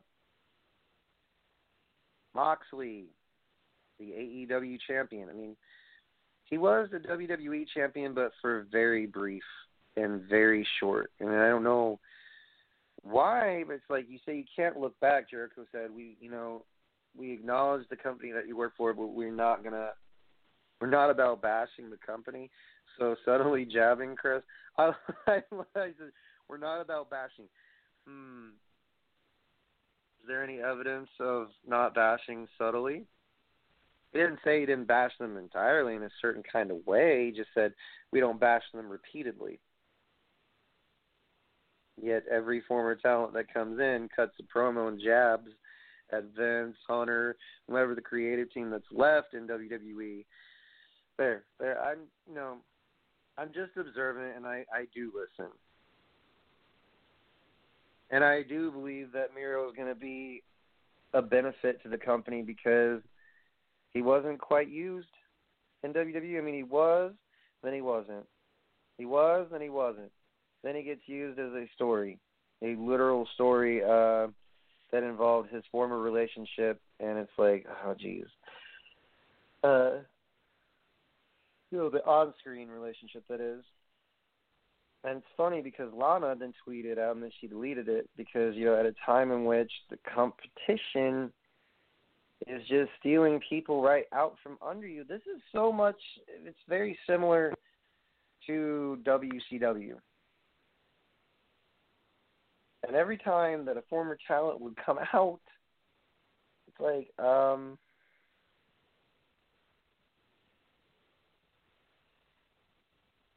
I just I want to say I'm so happy though that things are finally starting to flip around. As far as wrestling is finally starting to feel a little bit more organic.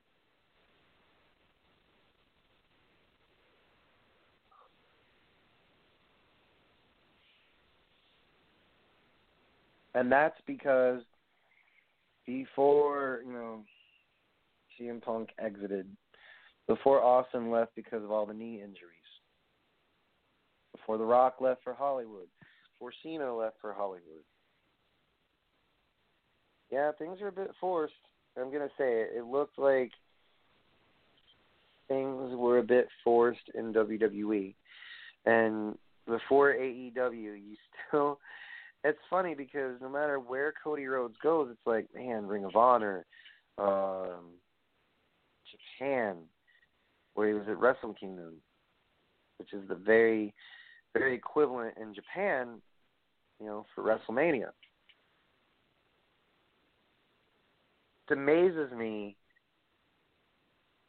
how even, you know, while we still have a crowd, we can do this. And Jaden was right. He still is. You know, as bad as the shit happened at a view, people would still tune in. I fall victim every time, to be honest with you. Like I hope that you guys are going to give the results as fans would want them, and sometimes it's like, gee, and you wonder why you have a lot of shows and podcasts that try to psychoanalyze this shit because we miss you guys. We miss seeing you.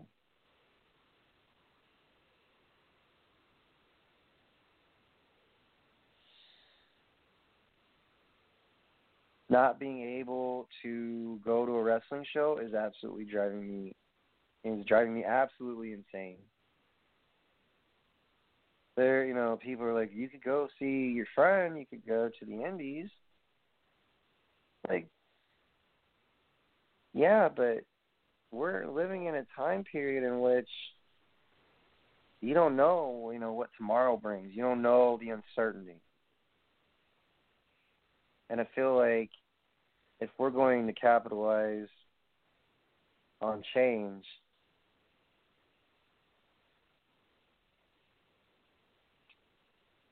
starts by voting. That's the only political PSA I have for crazy, you know, for craziness loves company.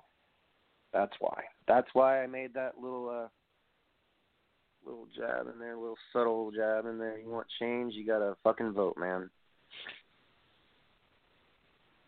Anyways, back to wrestling. Boy, do I miss hearing people that are not educated as well as they think they are sit there in an audience and try and guess the show, and then they guess wrong, look on their face. And yes, I mean people that are the know-it-all smarks. I miss some of you, not all of you. And two, I miss the Monster Factory. I wanted to go to uh, Danny summer camp. Can't do it now.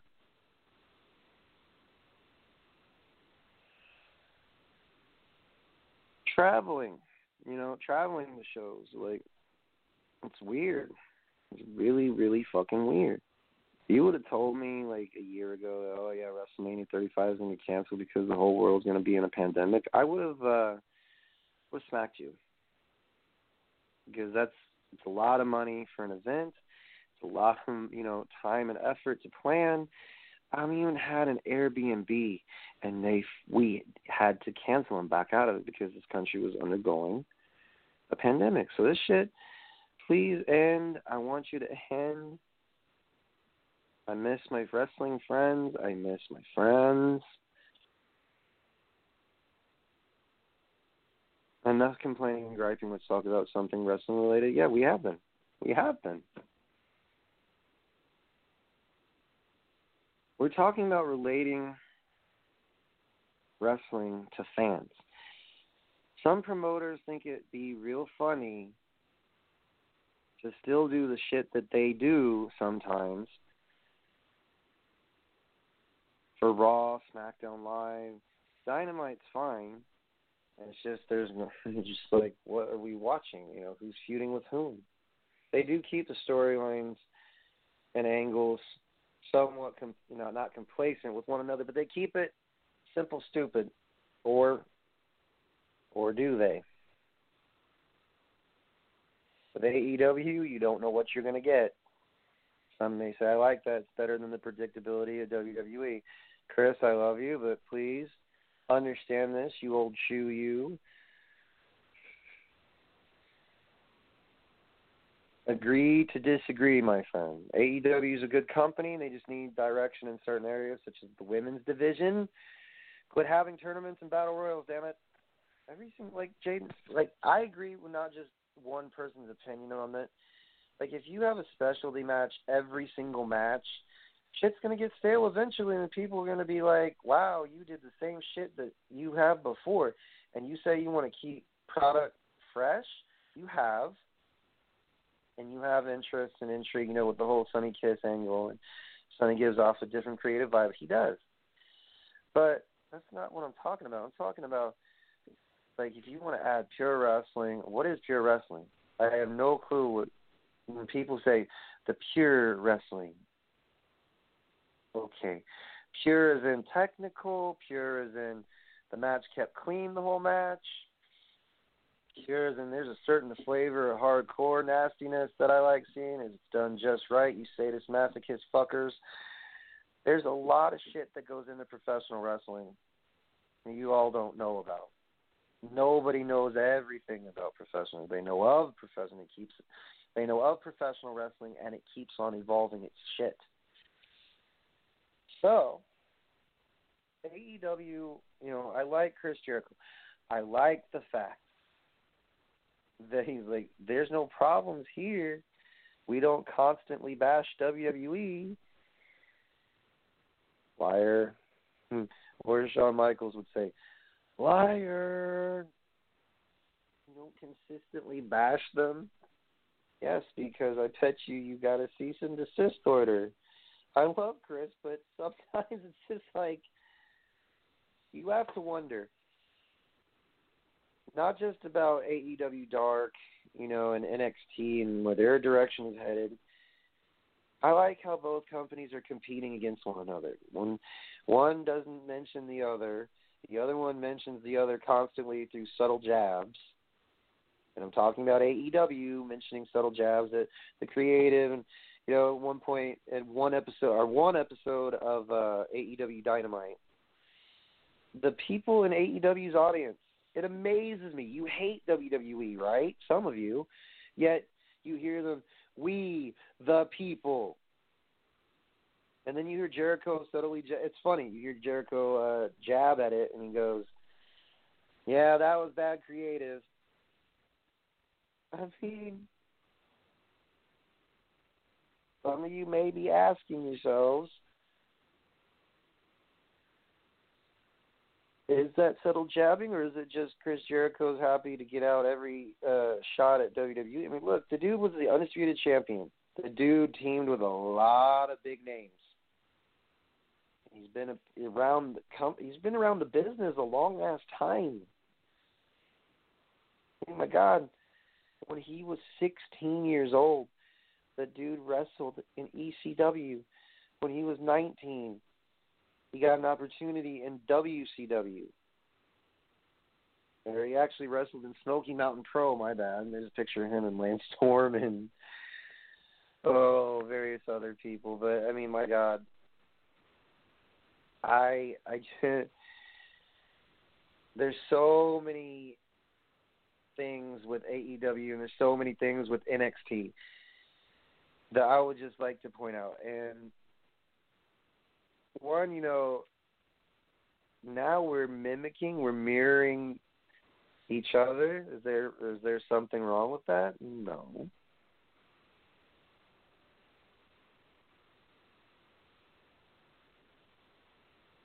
I'm just trying to figure out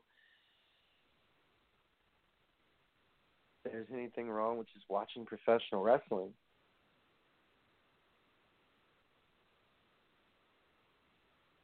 nice to have something to critique. It's nice to have something to be angry about. It's nice to have something to to fall back on. What I'm going to leave you with the thought is tonight. It's like don't underestimate a talent. Don't talk shit about a talent unless you have legitimate gripes from personal experience. Don't tell someone how to feel. That's the main thing. That's the main thing.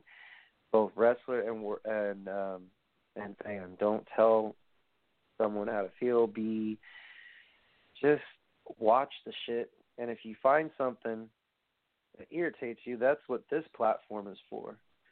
This platform specifically a podcast that doesn't discriminate or holds anything against someone that likes to point out, okay, wrestling used to be, but yeah, it used to be you didn't know what the fuck was going to happen. There was a Monday Night War, then there was Thursday Night SmackDown, then it became Friday night. Now it's Friday night again.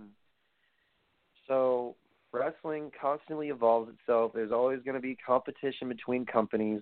There's always going to be bitter, bitter rival stories, and it's just like, man,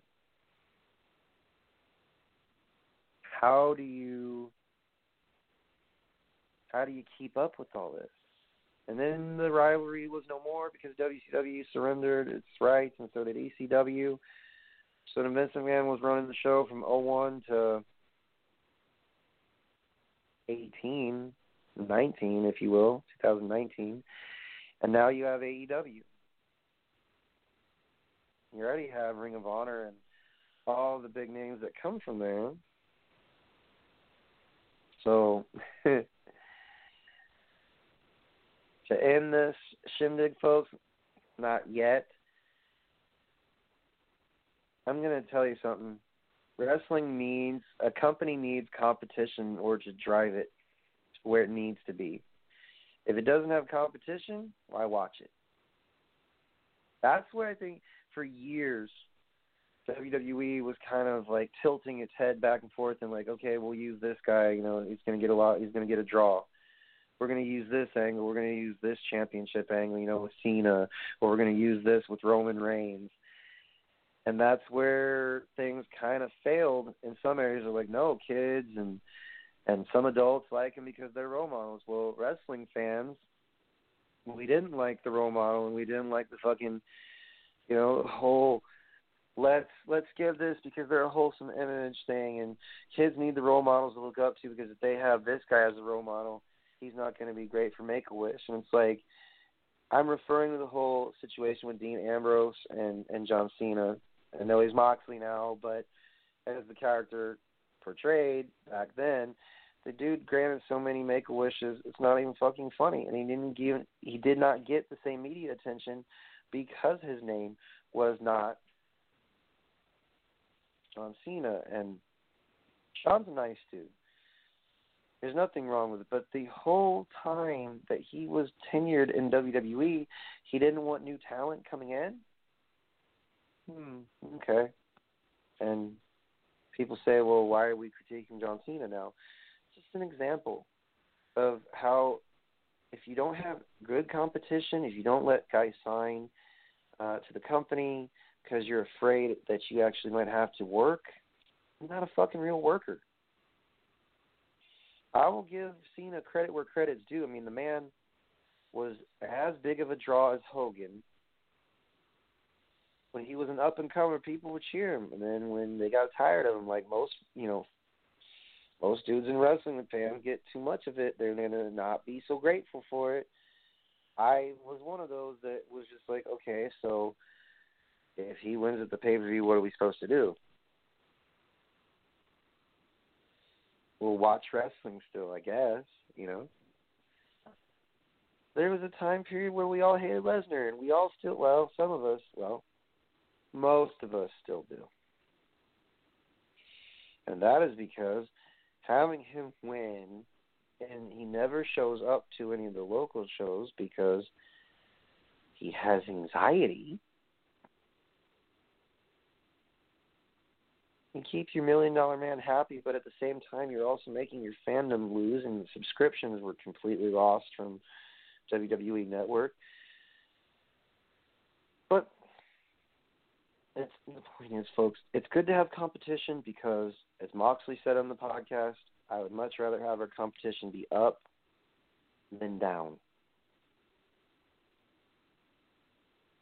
And uh, on that note, if you didn't like what good old Brian Rails or the Jaden Roller had to say, now I got three choice words for you. Forget about it. You know, and um, toodles, bitches, I got to go to bed because I'm about to pass out. All right, I love yous. Listen to this show. Download it for free on iTunes, on Spotify, and also just listen. Good.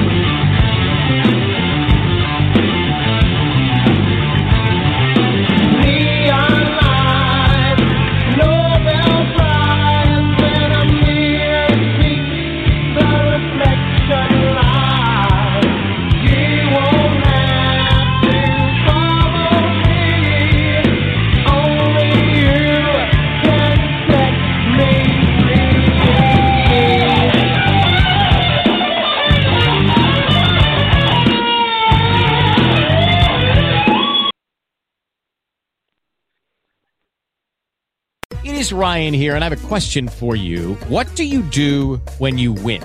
Like, are you a fist pumper? A woohooer, a hand clapper, a high fiver. I kind of like the high five, but if you want to hone in on those winning moves, check out Chumba Casino. At ChumbaCasino.com, choose from hundreds of social casino style games for your chance to redeem serious cash prizes. There are new game releases weekly, plus free daily bonuses. So don't wait. Start having the most fun ever at ChumbaCasino.com. No purchase necessary. Group. Void were prohibited by law. See terms and conditions. 18 plus.